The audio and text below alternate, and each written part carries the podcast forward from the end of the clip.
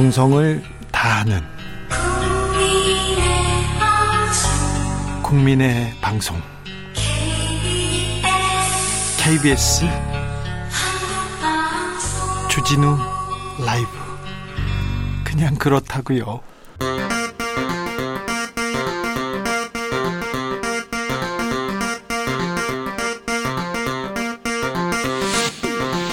주진우 라이브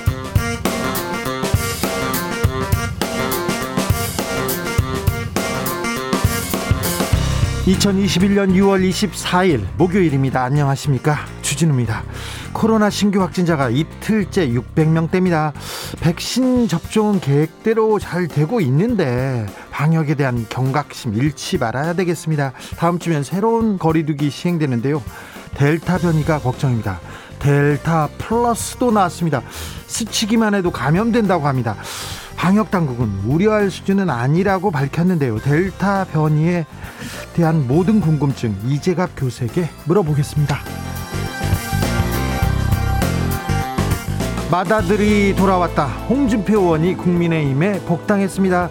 반대 의견 없었습니다. 홍준표 의원은 복당과 동시에 단숨에 국민의힘 대권주자 1위로 우뚝 섰습니다.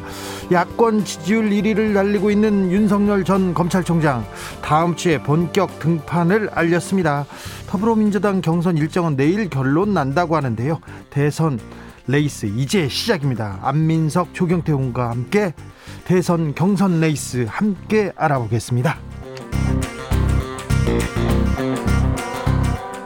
코인 시장 혼란스럽습니다. 연일 롤러코스터를 타고 있는데요. 중국발 악재로 비트코인 가격 뚝 떨어졌다가 오늘 소폭 상승했습니다. 그리고 여러 코인들이 지금 뭐 사라지고 있다는 얘기도 있습니다. 투자자들 혼란스러운데요. 오늘 잘 귀를 열고 들어보십시오. 정치권에서는 가상자산 정책 논의 이어가고 있습니다. 암호화폐 시장 어떻게 볼 것인지 김병철 편집장과 정리해 보겠습니다. 나비처럼 날아 벌처럼 쏜다. 여기는 주진우 라이브입니다.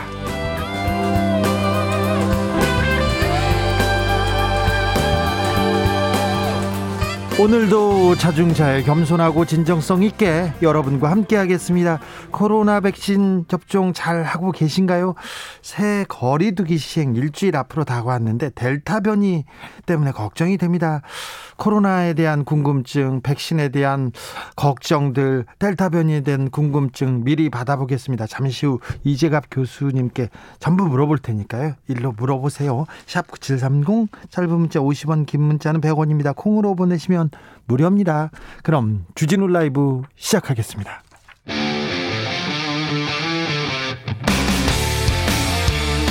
탐사보도 외길 인생 20년. 주 기자가 제일 싫어하는 것은?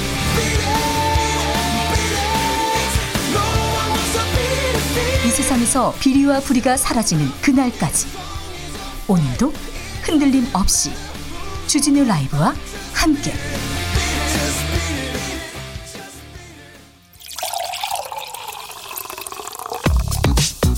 진짜 중요한 뉴스만 쭉 뽑아냈습니다. 줄 라이브가 뽑은 오늘의 뉴스 주스. 정상근 기자 어서 오세요. 안녕하십니까? 코로나 상황 아우 심상치 않습니다. 네, 오늘도 600명대입니다. 네. 610명인데요. 이틀째 600명대 확진자가 나왔습니다. 지난 주말만 해도 조금 안정세를 찾나 했는데 걱정입니다. 네, 뭐 올해 초만 해도 지난주보다는 숫자가 적었는데요. 네. 어, 오늘은 지난주 목요일에 비해서 70여 명 정도 많습니다. 델타 변이 걱정입니다. 네, 델타 변이에다가 지금 인도에서는 델타 플러스라는 변이의 변이까지 등장을 한 상황입니다. 네. 어, 오늘 이와 관련해서 정은경 지병관리 청장의 브리핑이 있었는데요. 이 정은경 청장은 국내에서도 256건의 델타 변이가 확인됐다라면서 어, 현재 유입의 초기 단계라고 밝혔습니다. 어, 또한 정은경 본부장은 전 세계적으로 델타 변이가 빠르게 확산하고 있어서 우리나라도 어, 해외 유입 차단과 국내 확산 방지를 강화하는 것이 필요한 상황이라고 덧붙였습니다. 잘 대비하고는 있으나 그래도 경각심 아, 잃으면 안 될 것 같습니다. 잠시 후에 저희가 델타 변이 그리고 코로나 상황은 자세하게 살펴보겠습니다. 자, 어, 어서 재난지원금이 어, 지급돼서 코로나로 어려움 겪고 있는 사람들한테 조금 보탬이 돼야 될 텐데. 지급 대상 확정됐습니까? 네, 정부와 여당이 그 올해 2차 추가 경정 예산안에 담길 이 재난지원금 지급 대상을 이 소득 하위 80%로 확정했다 이런 보도가 나왔습니다만 이 민주당은 다시 출입 기자들에게 문자를 보내서 이 재난지원금 관련해서 결정된 것은 없다라는 입장을 추가로 아직, 밝혔습니다. 아직 결정되지 않았, 않았습니다. 논의하고 있으니까 논의가 끝나는 대로 어, 지급 대상이 어떻게 되는지 재난지원금은 어떻게 되는지 다시 살펴보도록 하겠습니다.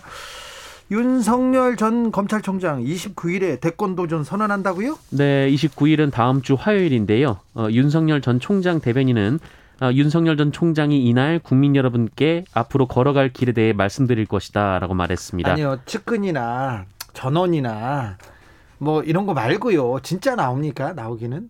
네, 뭐 대변인이 나, 이날 나온다고 했으니까 뭐 이날 나올 것으로 보이는데요. 그래도 주변에서 이랬다 저랬다가 왔다 갔다 그랬잖아요. 이번에는 나온답니까? 뭐 그런 얘기가 있어서 그런지 뭐 네. 구체적인 시각하고 장소까지 언급을 했습니다. 아, 시간은 오후 1시고 장소는 서초구 양재동에 있는 매헌 윤봉길 의사 기념관입니다.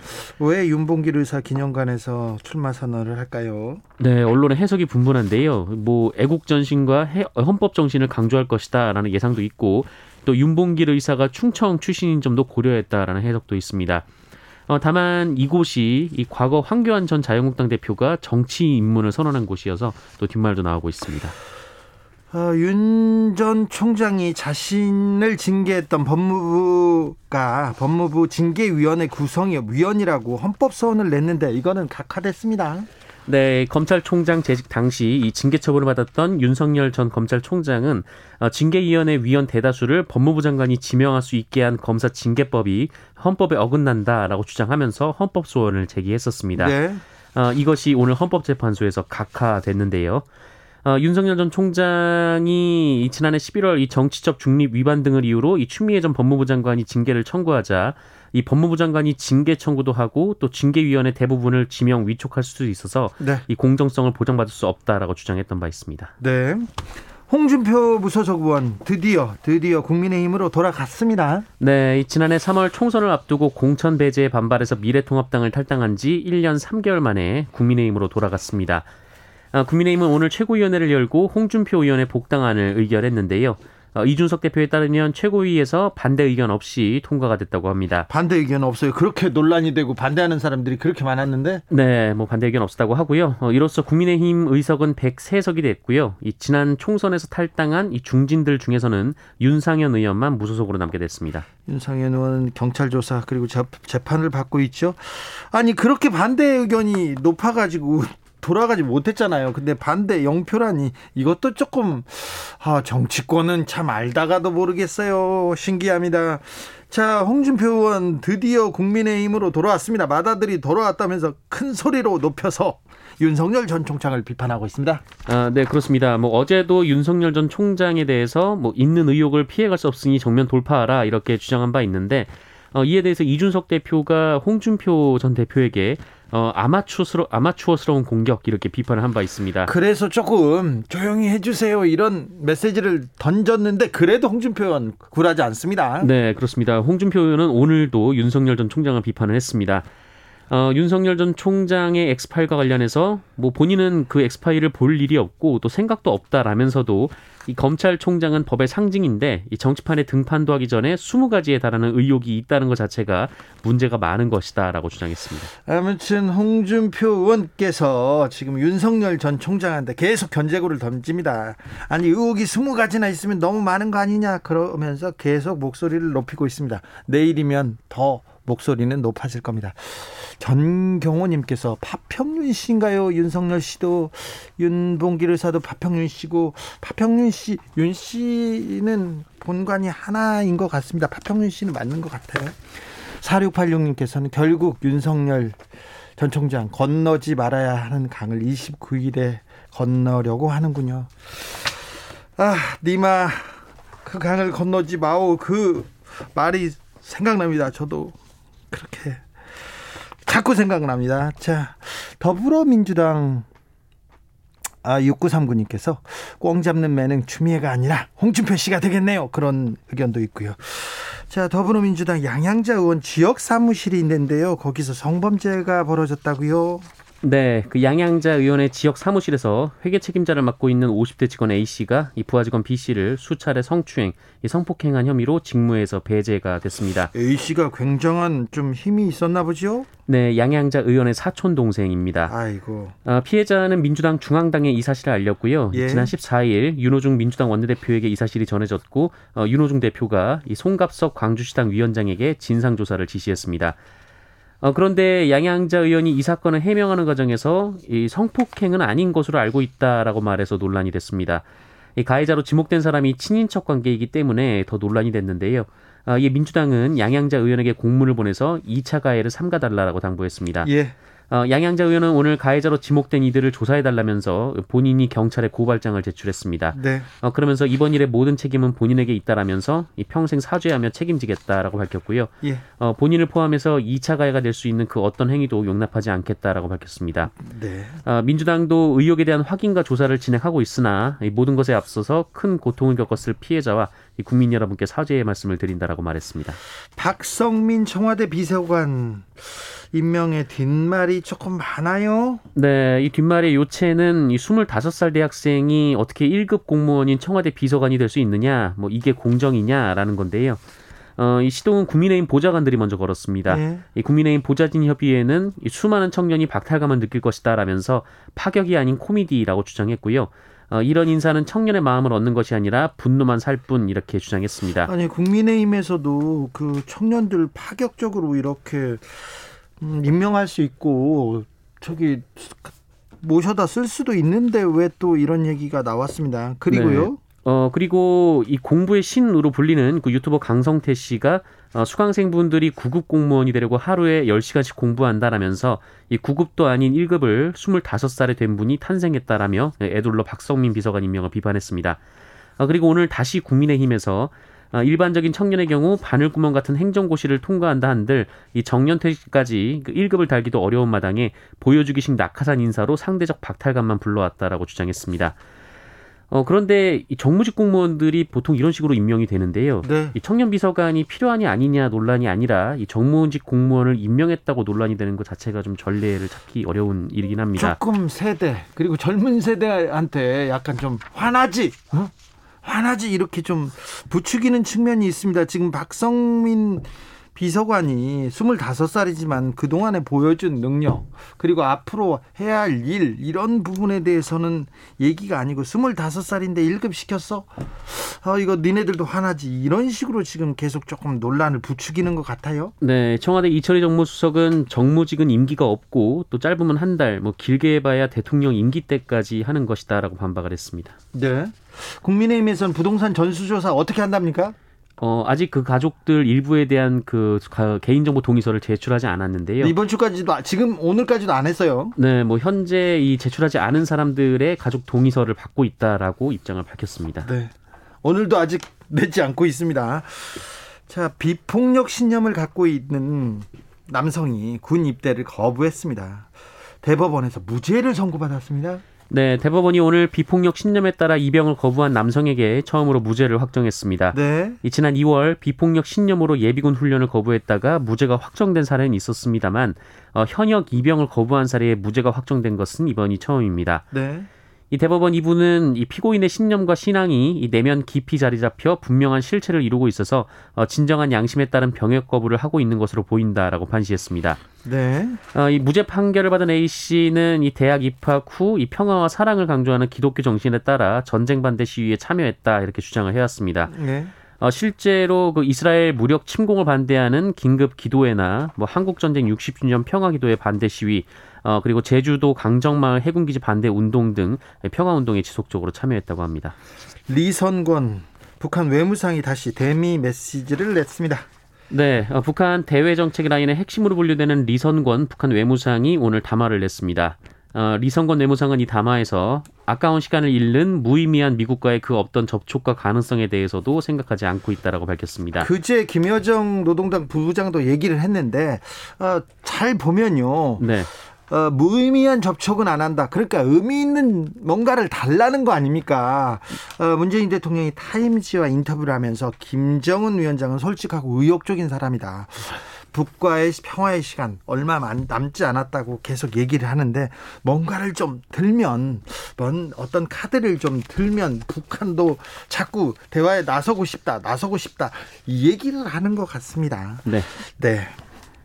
대화에 나서고 싶으니까 뭐 좀 해주세요. 뭐 좀 주세요. 이런 얘기 같은데요. 조금 잘 풀었으면 합니다. 미성년자 성추행하고 착취물, 성착취물 제작한 최찬욱 씨요. 최찬욱이 어른들이 구해줘서 감사하다 이런 얘기를 했습니까? 네, 10대 남자 아이들을 대상으로 성착취물을 만들고 유포한 혐의를 받는 최찬욱이 오늘 검찰에 송치되면서 언론의 모습을 드러냈습니다. 이 마스크와 안경을 쓰고 등장했다가 이 기자들과 질의응답을 하던 중 스스로 마스크를 벗고 맨 얼굴을 공개하기도 했는데요. 이 최찬욱은 피해자분들께 진심으로 죄송하고 선처를 바라지 않는다라면서 가족과 친척들에게도 실망시켜드려 죄송하다라고 말했습니다. 어, 그러면서 5년 전 우연히 트위터를 시작했고 이 사람들이 노예와 주인 놀이를 하는 걸 보고 호기심으로 시작해 지금까지 오게 됐다라면서 이 더 심해지기 전에 어른들께서 구해주셔서 성실하게 수사에 임할 수 있게 돼 감사하다라는 말을 했습니다. 호기심으로 시작했다가 지금 거의 악마 근처까지 갔습니다. 호기심으로 네. 시작하다 여기까지 왔습니다. 네, 이 사건 피해자가 300명이 넘고요. 모두 네. 11살에서 18살 사이의 미성년자입니다. 아, 이 중에 3명은 성추행과 협박도 당한 것으로 전해졌습니다. 조주빈이 악마의 삶을 멈춰줘서 감사하다고 했는데 오늘 어른들이 구해줘서 고맙다고 감사하다고 또 얘기를 했네요. 아, 이 얘기를 어떻게 받아들여야 될지. 그리고 호기심으로 트위터에서 호기심으로 이런 놀이를 하다가 이렇게 됐다고 얘기합니다. 호기심으로도 이 성착취물 이 이런 부분은 호기심을 가져서 절대 안 됩니다. 네, 절대 안 됩니다. 크게 처벌 받습니다. 윤창호법이 시행된 지 2년이 지났는데 좀 성과가 있습니까? 네, 어, 지난 2018년 9월 이 부산광역시 해운대구에서 이 만취한 운전자 차량에 치여 뇌사 상태에 빠졌다가 그해 11월 사망한 어, 고 윤창호 씨 사건을 계기로 이 마련된 윤창호법이 제정된 지 2년이 지났습니다. 어, 음주운전의 기준을 높이고 처벌을 강화하는 내용의 법안인데요. 어, 이 법이 시행된 이후 이 서울경찰청은 실제로 이 서울시 음주운전 교통사고가 감소했다라고 밝혔습니다. 음. 어, 경찰에 따르면 지난 2017년 12월 18일부터 윤창호법 시행 전날까지 1년 동안 음주운전 사고 건수가 2,900여 건이었는데 어, 법이 시행된 후 1년 차이는 2,100여 건으로 24.9%가 감소했고 어, 올해는 931건으로 41.2%가 감소했다고 밝혔습니다. 지금 계속 교통사고는 줄어드는 추세입니다. 네, 단속 건수도 지속적으로 줄어들고 있다고 하는데요. 예. 이법 시행 직전 연간 적발 건수와 비교했을 때이 지난 1년간 24.7%가 감소한 것으로 나타났다고 합니다. 주스 정상근 기자와 함께했습니다. 감사합니다. 고맙습니다. 교통 상황 알아볼까요? 주진우 라이브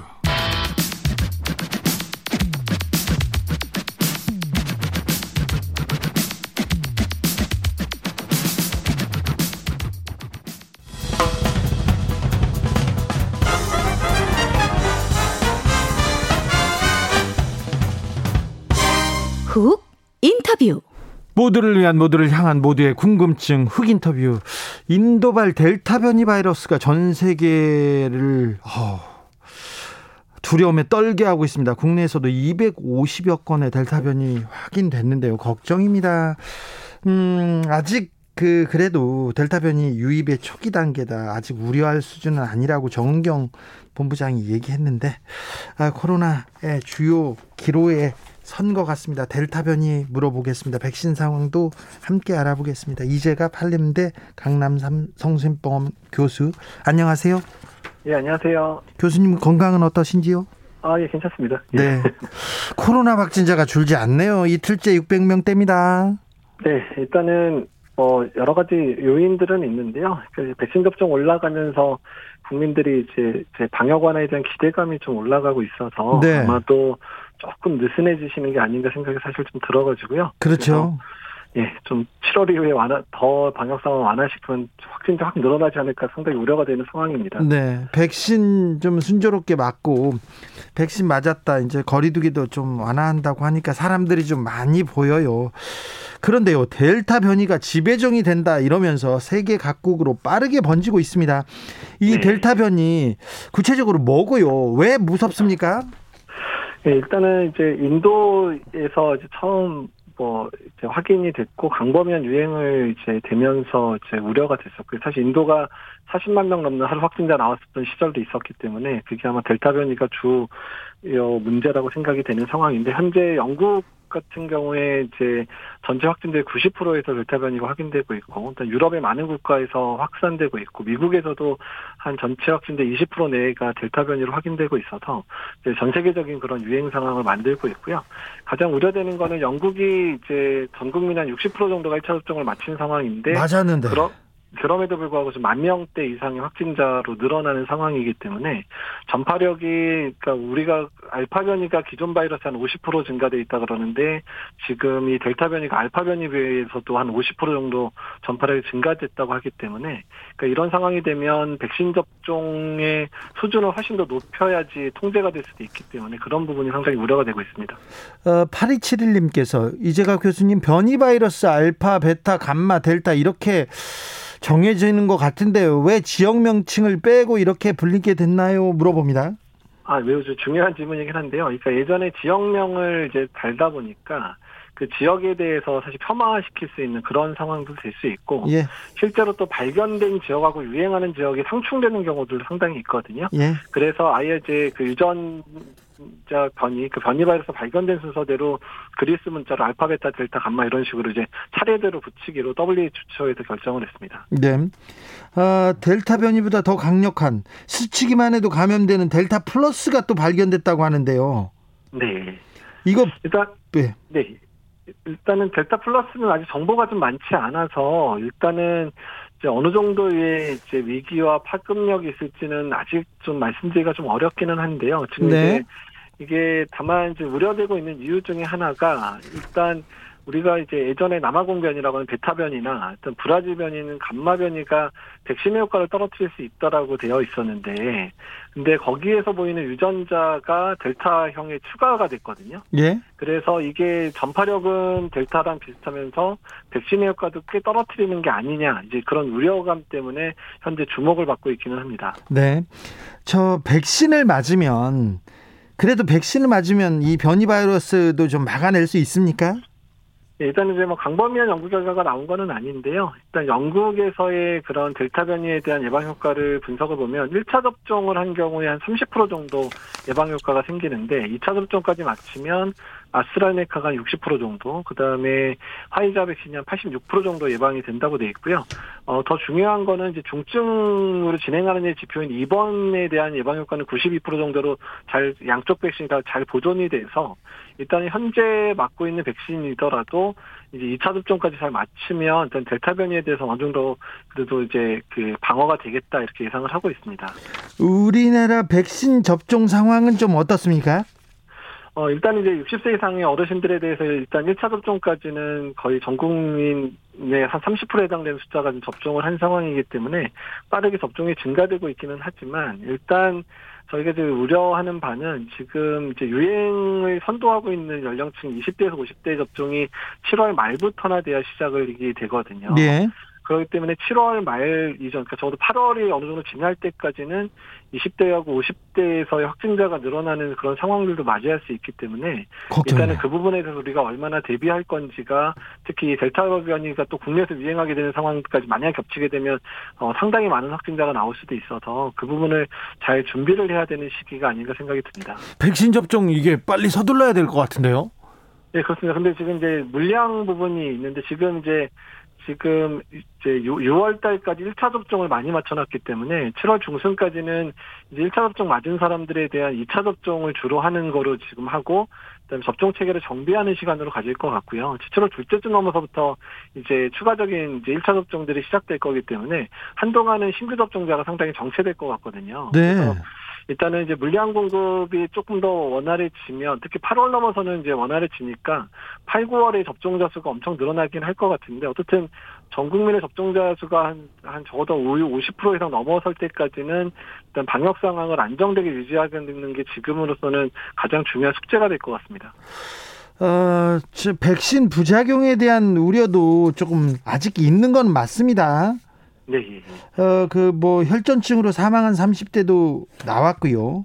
네. 백신과의 인관성은 공식 인정하기도 했습니다. 네, 그렇습니다. 혈전증과 관련된 부분들은 이제 아스트라제네카나 얀센 같은 바이러스 벡터 백신에서 실제 보고가 되고 국내에서도 두 분 보고 그중에 한 분이 사망하신 상황이기 때문에 네. 일단 이 부분에서는 추이를 계속 봐야 되기는 하고요. 근데 일단은 아직까지의 빈도는 이제 미국이나 유럽에 비해서는 훨씬 적기는 한 상황인데요. 네. 일단 두 분이 30대에서 발생을 했기 때문에 질병관리청에서 현재 지금 30세 이상으로 이제 권, 그 권장하고 있는 아스트라제네카 백신의 연령을 더 올리는 부분에 대해서 지금 논의를 하고 있거든요. 그래서 네. 위험도 분석을 하고 있는 상황이라 좀 접종 대상이 좀 변동이 있을 수도 있을 것 같습니다. 금성무님께서 코로나 얘네들 지능이 있는 바이러스인가 봐요. 변이도 잘하고 IQ가 좀 높은가 봐요. 그래서 걱정입니다. 어, 조성빈님께서는 1차에 아재 맞은 분들 교차 접종 허용한다고 했는데 네. 어, 2차 맞는 사람들은 다 교차 접종이 됩니까? 아니면 어, 어떤 부분에서 교차가 진행되는 건가요?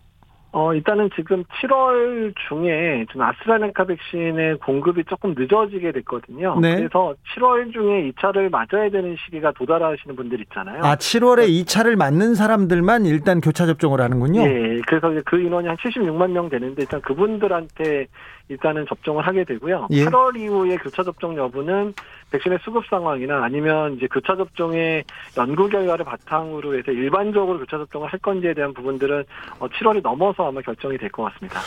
아, 저기 코로나 위험을 조금 가중시키고 그다음 백신에 대한 부작용도 또 막 높이고 어, 언론을 언론 보도를 그 계속해서 교수님이 좀 지적하셨는데 네. 최근에 그 국내 언론들의 코로나 보도 행태는 어떻게 보십니까?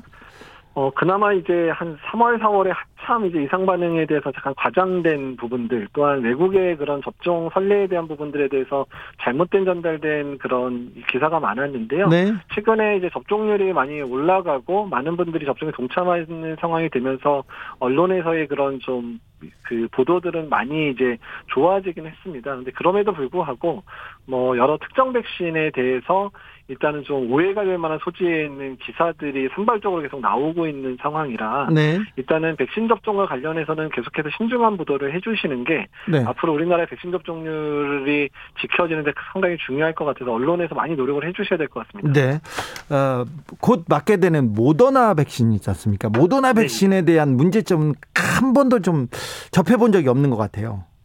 이제 모더나 백신이 이미 지금 상급종합병원에서 접종이 이제 지난주부터 시작이 돼서 접종이 예. 이루어지고 있는 상황이고요. 일단은 전반적인 이상 반응과 관련된 거는 이제 화이자 백신하고 크게 차이는 없습니다. 아, 그래요? 최근에 뭐, 뭐 심근염과 관련돼 있는 이상 반응이 빈도가 조금 올라가지만 사망자는 없으니까 좀 지켜보면 좋겠다라고 이제 미국 예방접종 자문위원회에서 이게 이야기가 있었고요. 나머지 접종하고 나서 생기 이제 2, 3일 내에 생기는 이제 급성 이상 반응 같은 경우는 이제 화이자랑 빈도가 비슷한 조금 많다 정도가 알려져 주로 2차 접종 이후에 나타난다고 알려져 있습니다. 네. 모더나 백신은 삼성에서 만들게 되거든요. 그래서 언론이 각별히 좀 신경 쓰는 것도 좀 있는 것 같습니다. 예, 예 그럴 것 같습니다. 예. 네. 7617님께서 7월부터 방역 조치 완화되는데 괜찮을까요? 걱정이 좀 됩니다. 그런 분들 많습니다. 예, 일단 전문가들이 상당히 좀 우려하고 있는데요. 네. 지금도 600명대 나오는데 지금 상황에서 균형이 깨지게 방역이 너무 완화가 되면 특히 접종을 아직 많이 안 하신 20대에서 50대들이서 이제 확진자가 증가되는 상황이 발생할 수도 있고 그러니까 뭐 이제 60대 이상에서의 그런 발병자는 많이 늘어나지는 않겠지만 최근에 네. 경향이 50대에서의 중증 환자도 꽤 보고가 되고 있고 중환자실에 입원을 많이 하고 있거든요. 네. 그래서 일단은 어떤 여튼 간에 7월, 8월까지는 좀 허리를 졸라매고 조금 더 주의를 해야 되는 게 아닌가 계속 저희들이 강조하고 정부 측에도 계속 건의를 하고 있습니다. 7월 휴가철 걱정이 됩니다. 특히 7월부터 1차 1차 접종 완료자도 실외에서 마스크를 벗을 수 있게 됩니다. 이거는 어떻게 보시는지요? 그 사실 뭐 실외에서 뭐 마스크를 좀 벗는 거는 지금도 뭐 2미터 간격 이상 되는 상황에서는 마스크 벗을 수 있거든요. 아 그래요? 네, 네. 예. 근데 이제 이제 사람들이 뭐 2미터 거리 안에 들더라도 백신 접종자는 뭐 이제 마스크 벗는다고 나오긴 했는데 저는 이제 그거 자체가 문제라기보다는 마스크를 벗을 수 있다는 신호 자체가 예. 사람들로 하여금 실내에서도 마스크를 벗게 하는 그런 상황도 만들 수 있고 네. 또 야외 나가서 마스크 안 들고 나가서 실내 들어갈 때 마스크 없이 다니는 분들도 실제로 생길 수 있거든요. 네. 그래서 마스크 착용과 관련돼 있는 방 방역의 변화는 좀 상당히 주의를 해야 되지 않겠나 생각이 듭니다. TV 배너님께서 교차 접종 대상자라고 문자 왔어요. 그런데 좀 불안해요. 얘기합니다.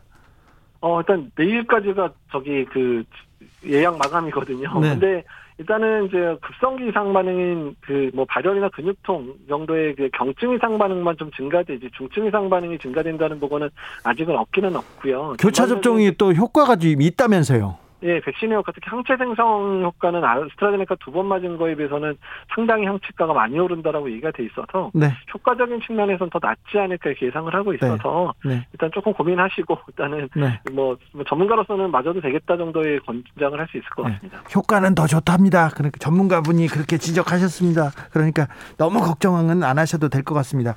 패킹 라이킹님께서 팽킹 라이킹님이십니다. 얀센 백신 맞은 사람은 델타 대비해서 추가적 접종 안 해도 될까요? 이렇게 물어봅니다. 어, 일단 그 부분은 아직까지 연구 결과가 나오지는 않은 상황인데요. 지금 얀센 백신 자체가 언제쯤 부스터 접종을 하는 게 좋은지에 대한 연구를 실제로 하고는 있습니다. 그래서 예. 그 결과를 기다리면 좋겠고요. 이미 백신 효과를 떨어뜨리는 뭐 남아공변이나 이런 데에 대한 대비하는 백신들을 이미 얀센이 개발을 하고 있고 임상 연구가 시작될 예정이어서 일단 그런 결과들 보고 나서 언제쯤 부스터를 할 건지 또는 뭐 업데이트된 백신을 맞게 될 건지는 결정이 될 것 같아서 2, 3개월은 좀 기다려봐야 될 것 같습니다. 11월에는 집단 면역이 형성될 것이다. 그래서 그 이후에는 코로나를 우리는 극복하게 될 것이다. 11월을 기대하는 사람들이 많습니다. 어, 10, 감, 그, 교수님, 11월에는 좀 달라집니까? 일단 이제 신접종을 국민들께서 많이 맞아주셔야 네. 지금보다는 훨씬 나은 상황이 될 거는 같아요. 근데 다만 여러 가지 변수들이 있어서 변이 바이러스의 유행이라든지 또는 뭐 우리나라의 접종률이 어떻게 될 건지에 따라서는 뭐 지금보다는 어떻든 당연히 좋아질 거는 맞는데요. 일단은 우리가 생각하는 정말 마스크 벗고 자유롭게 생활하고 이 정도는 11월에 두달못 하거든요. 그래서 너무 큰 기대는 하지 마시고 지금보다는 훨씬 더 나은 상황에서 겨울철을 나을 수 있겠다. 정도로 이해하시고 기대를 해주시는 게 좋을 것 같습니다. 아 그렇습니까? 네. 네. 완벽히 코로나를 벗어나고 한, 한국만 만세를 외치고 그런 세상은 없습니까? 뭐 영국을 보더라도 변이 바이러스 한번 강하게 유행하면 상당히 이제 조심해야 되는 상황 맞이하는 거 지금 보고 계시잖아요. 그래서 네. 일단은 일단 우리가 할 수 있는 거 다 해보고 나서 이제 얼마나 좋아질 걸 기대해야 될 텐데 예방 접종을 충분히 올리고 나서 그 상황 가서 우리가 또 어떤 걸 대비해야 될지 고민하는 게 맞을 것 같습니다. 그렇습니까? 0340님께서 백신 맞아도 코로나 걸리는 걸로 알고 있습니다. 마스크는 집단 면역이 형성되었을 때 온 국민이 한 번에 벗어야 합니다. 이렇게 하는데 그래도 내년에도 마스크 쓸 것 같아요, 교수님. 어, 일단은 충분히 이제 유행이 안정될 때까지는 쓰셔야 될 거라고 보시고요. 그러니까 일단은 이제 지역 사인에서의 감염이 정말 이제 거의 보고 안 되는 시점 돼야 이제 마스크 벗자는 얘기가 나오기 시작할 거예요. 실내에서는요. 네. 그래서 네. 너무 이제 마스크를 빨리 벗는 거가 코로나의 종식이라고 기대하지 마시고 네. 오히려 코로나는 훨씬 더 안정된 상태가 됐을 때 우리나라 내에서 코로나 환자가 정말 없을 때 정도의 마스크 벗을 수 있다 정도로 기대하고 기다려 주시면 좋을 것 같습니다. 금성무님께서 제발 올해 11월 11일 빼빼로데이에는 연인들이 홍대, 명동, 신촌거리에서 마스크 벗고 다니면 좋겠어요 얘기합니다. 그렇게 될 것 같지는 않습니다. 네. 그럴 것 같지는 않습니다. 그래도 우리가 네. 7월을 아, 잘 넘겨야 되겠네요, 일단요, 교수님. 네. 7, 8월에 위기를 잘 넘기면 전반적인 방역 상황은 훨씬 더 안정이 될 거라서 예. 훨씬 더 이런 경제 상황이나 이런 것도 개선이 될 수 있을 정도의 방역이 안정화는 제 8, 9월 넘어가면 달성되지 않을까 정도로 예상을 하고 있습니다. 말씀 감사합니다. 이재갑 한림대 교수였습니다. 예, 감사합니다. 교통정보 알아보겠습니다. 정현정 씨. 나비처럼 날아 벌처럼 쏜다. 주진우 라이브.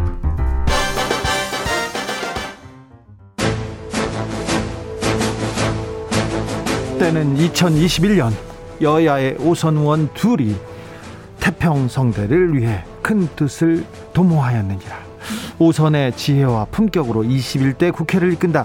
오선의 정치비책 정비록. 소년급제 하지만 줄서기 정치 거부해왔습니다. 대한민국 국회를 이끄는 쌍두마차 수도권 내리오선 안민석 더불어민주당 의원 네, 안민석 의원입니다. 그리고 영남권 내리오선 조경태 국민의힘 의원 어서 오세요. 네, 반갑습니다. 조경태입니다. 네, 조경태 의원님 어, 건강은 좀 괜찮아지셨습니까? 네, 네, 고맙습니다. 잘, 잘, 챙기고 계십니까? 예. 안민석 의원님은 건강 좋으시니까 다른 다른 얘기로 하겠습니다. 어, 국민의힘 저기 부동산 전수조사 왜 안 해요? 어, 한다고 다 했는데 한다고는 지금 몇 달 됐습니다. 네. 이제 아마, 하겠죠? 아마 하겠죠. 네. 예, 예. 다시 제출한답니다. 아, 예. 네. 좀 하라고 하세요. 네, 제가 제일 먼저 성명서도 발표하고 했는데, 네. 그죠? 그렇죠. 저 여야 국회의원들뿐만 아니라 청와대 고위 관계자까지 다 포함해서 하자. 네. 그 청와대는 왜 안 합니까, 근데? 청와대요? 예. 청와대 조사했잖아요. 아이, 그 뭐 믿죠. 그것도 저 저 좀 투명하게 네. 건의위에다가 다 조사할 수 있도록 그렇게 해야죠. 알겠습니다. 지금 현재 이거 국민의힘 행태를 보면요. 전형적인 이제 시간 끌기를 하고 있는 것이거든요. 보름 전에는 어땠습니까? 얼트당트하는 감사원에다가 전수조사를 맡기겠다고 안 되는 줄 뻔히 알면서 안 되는 줄 몰랐다고 하면은 멍청한 당이죠. 아니 그 부분에 대해서는 조경태 의원도 비판적으로 그러니까 조경태. 의원님을 향해서 하는 게 아니라 네. 국민의힘의 하는 행태가 네. 국민들을 지금 가지고 노는 것도 아니고 말입니다. 이미 보름 전에 감사원 감사층 감사 맡기겠다고 했다가 뭐 헛발질인지 똥발질인지 뭐 의도적인지 몰라 모르지만은 아 지금 이제 권익위원회 검사 저 조사 전수조사 요구하면 하는데 권익위원회 조사를 하는 거는 개인 정보 그 동의를 해야죠. 하지 않으면 안 되거든요. 네. 이거를 제대로 안 해가지고 말하자면은 그 서류를 미비시킨 거예요. 네. 그래서 또 다시 좀 시간을 끌고 있고요. 예. 이 문제는 그냥 넘어갈 게 아니라 이준석 대표, 이준석 대표가 이 문제에 대한 좀 사과는 하고 넘어가야 되는 겁니다. 우리 네? 당이 이렇게 국민들에게 오해를 살 만한 부동산 조사를 피해 가려는 이러한 의심을 준 것에 대한 사과를 하고 그런데 이준석 대표는 그러지 않을 것 같아요. 왜냐하면 당 전체가 이 문제를 이렇게 처리하는 이유가 있다고 보거든요. 왜냐하면 이게 폭탄이에요. 국민의힘으로서는 이 전수조사 결과가 어떤 결과가 나올지 이게 참 불안한 겁니다. 음, 아, 근데 그러나 이제- 그건 그렇다 할지라도 어떻게 전수조사를 피해갈 수가 있겠습니까? 아니, 하겠죠? 하- 하루속히 아, 예. 하- 예, 예, 이미 조사 뭐 시작하십시오. 더불어민주당에는 12명이 걸려 있고요. 그리고 이제 아마도 국민의힘에서도 조사해 보면은 어느 정도가 나올지는 모르지만 네. 어쨌든 뭐 여야가 이 부분에 대해서는 투명하게 네. 조사하는 것이 맞다 이렇게 보고 있고요. 이준석 대표를 대신해서 그 당 대표 출마를 하셨던 예. 그리고 4등밖에 못했지만은 또그 얘기를 또 하세요. 대신해서 좀 사과를 좀 하세요. 청취자들에게.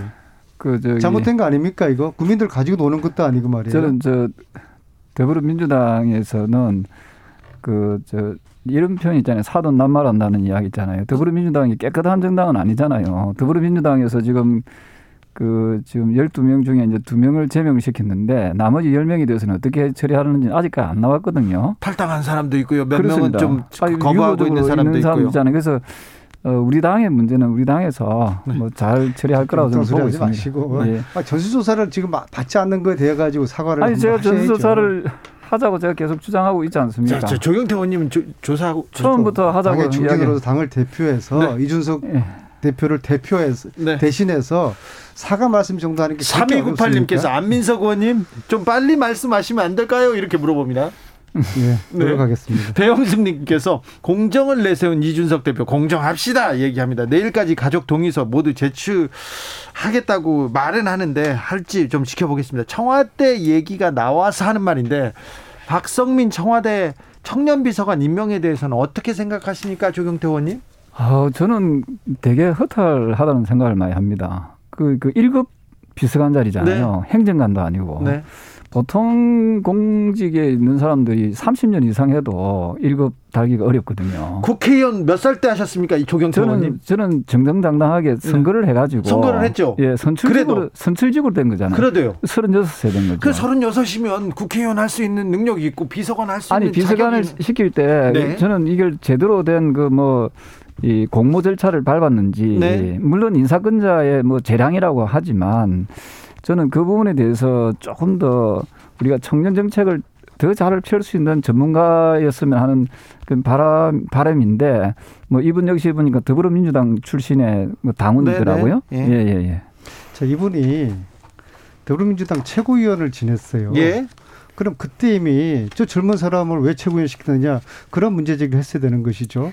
최고위원은 되고 청와대 들어가는 건 안 됩니까? 아니 그거는 다르죠. 왜냐하면 저, 저 당내에서의 있었던 일은 그거는 국민들 혈세가 나가는 문제는 아니잖아요. 이거는 사실 일급 비서관이면은 그 국민들 혈세가 지급되는 문제인데 사실 그 안 의원님 그 일급 비서관이면은 그 연봉이 어느 정도 되는지 아세요 혹시? 연봉 연봉이나 혈세 문제라고 저는 보지 않고요. 젊은 사람이 나이가 어리다고 해서 청와대 고위직을 못 간다는 그런 사고야말로 이제 꼰대 사고라고 제가 보고요. 이야기하고 싶은 것은요. 그리고 청와대가 공정한 절차를 통해서 갔다 하면은 별 문제는 없는데 그 저는 뭐 여러 가지 부분에서 그 공정한 경쟁과 절차를 통해서 임명이 되었는지 아니면 또 자기 사람 심기를 한 건지 이철희 정무수석에 의하면은 어, 이미 수개월 전부터 인사검증 됐다는 거 아닙니까? 그 예? 그 실질적으로 청와대 들어가기 위해서는 인사검증이 그 시간이 굉장히, 굉장히 많이 필요해요. 몇 달 동안 필요한 그 인사 검증의 절차를 더불어민주당 당원이어야 하느냐 하는 부분이고요. 예, 저는 공정하게 음. 저는 그 우리 안 의원님도 뭐 우리 주변에 20, 30대 청년 가운데서도 상당히 좀 역동적이고 또 감동을 줄 수 있는 그런 청년들도 많이 있지 않습니까? 저는 그런 청년 중에서 한 분이 저는 임명이 되었으면 훨씬 더 모양새가 좋았겠다는 생각을 해요. 20대 중반에 최고 집권 야당의 최고위원을 지냈고 그리고 최고위원 하면서도 별 무리 없이 임무를 수행한 정도면 임명직이었죠.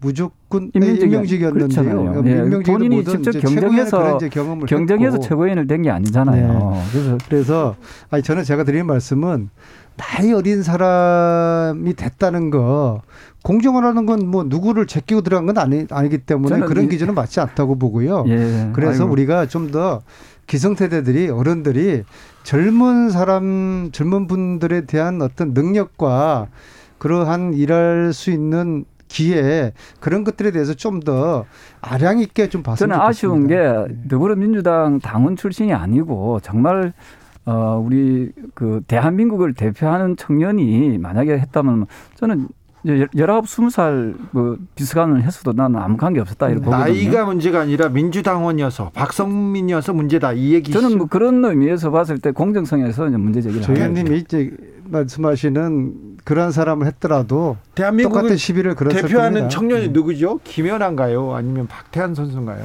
뭐 그런 선수들도 훌륭한 선수 그 저 훌륭한 분들이죠. 근데 이제 어, 저 국민들이 누구든지 공감할 수 있을 만한 사람이었으면 하는 아쉬움이 많이 남죠. 3185님께서 우리나라 청년이라 하면 40세까지는 그렇습니다. 될 텐데요. 경력 많은 30대 후반이나 네. 어, 경험이 없는 20, 20대 초가 뭡니까? 행정관이라면 몰라도 1급 비서관은 안 되지요. 이런 의견 주셨고요. 정민호 님께서는 오바마 연설 비서관은요 20대였어요. 이렇게 얘기도 합니다.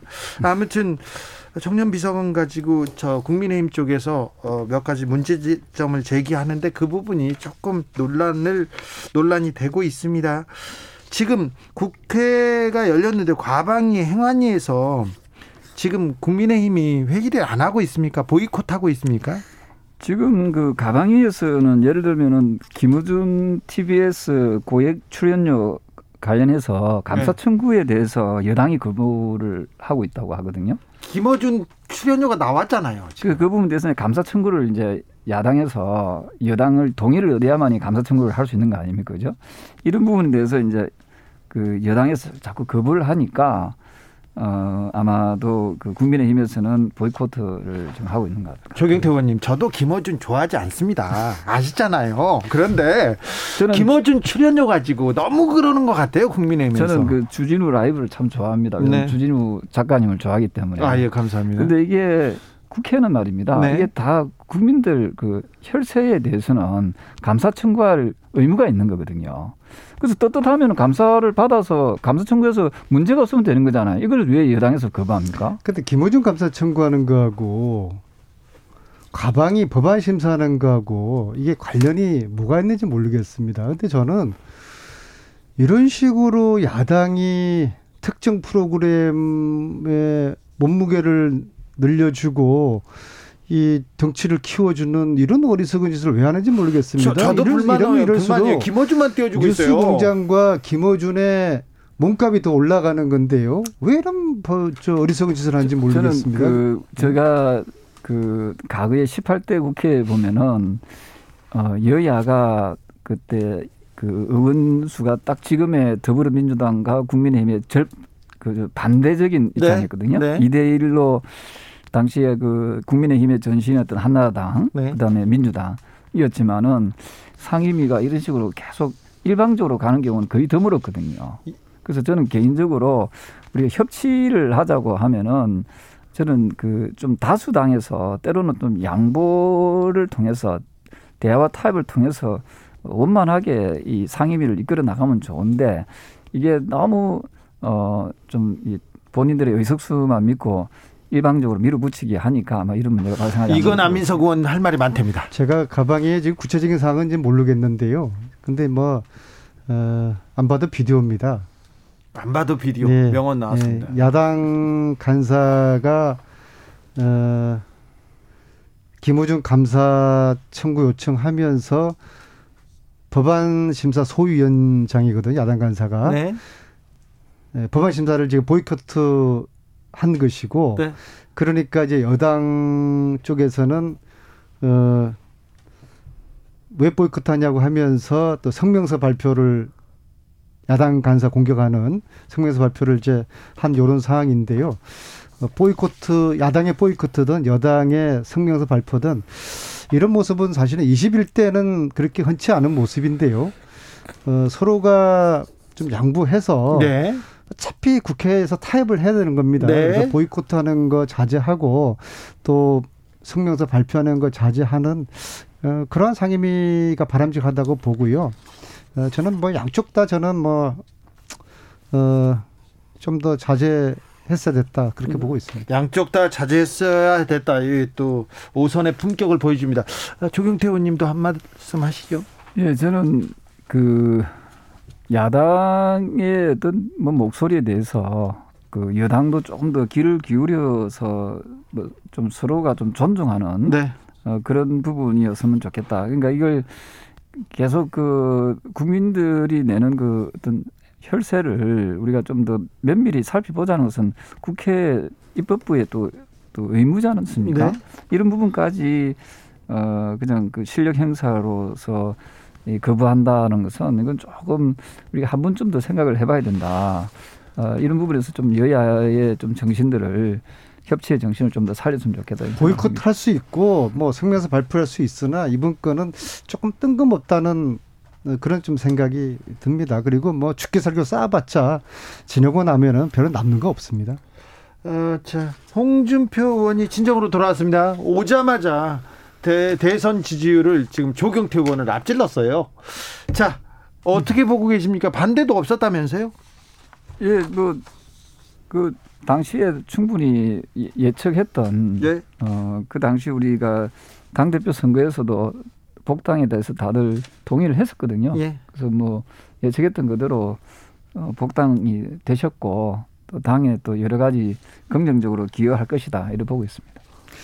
홍준표 의원의 복당으로 윤석열 총장의 입당이 좀 걸림돌이 될 것입니다. 왜냐하면은 아, 네. 어, 홍준표 의원은 검사 출신이지 않습니까? 네. 그리고 어, 이분은 굉장히 말을 직설적이고 좀 거칠게 네. 심지어 뭐 막말도 막 하시는 그런 분이기 때문에 앞으로 어, 윤석열의 저격수는 홍준표가 될 것이다. 그래서 네. 당분간 홍준표 의원도 이제 입당했으니까 이제 신고식을 또 멋있게 한번 치르고 싶은 생각이 있지 않겠습니까? 그렇죠. 그래서 이제 홍준표와 윤석열 두 사람 간의 예, 싸움이 치열할 것이다. 각이 아주 예리하게 설 것이다. 그러면서 홍준표 자기 몸값을 또 올리겠죠. 그렇기 때문에 그걸 예상을 하는 거기에 대한 어느 정도의 불안감을 가지는 특히 이제 윤석열 파일이 지금 존재하지 않습니까? 그래서 윤석열의 입당이 머뭇거리는 그런 결과를 가져올 것이다. 그렇게 봅니다. 대선 출마 선언을 앞둔 윤석열 전 검찰총장 그런데 엑스파일 논란이 터졌어요. 터졌어요. 그래서 이제 대선이 이제 본격적으로 이제 시작되려고 하는 것 같습니다.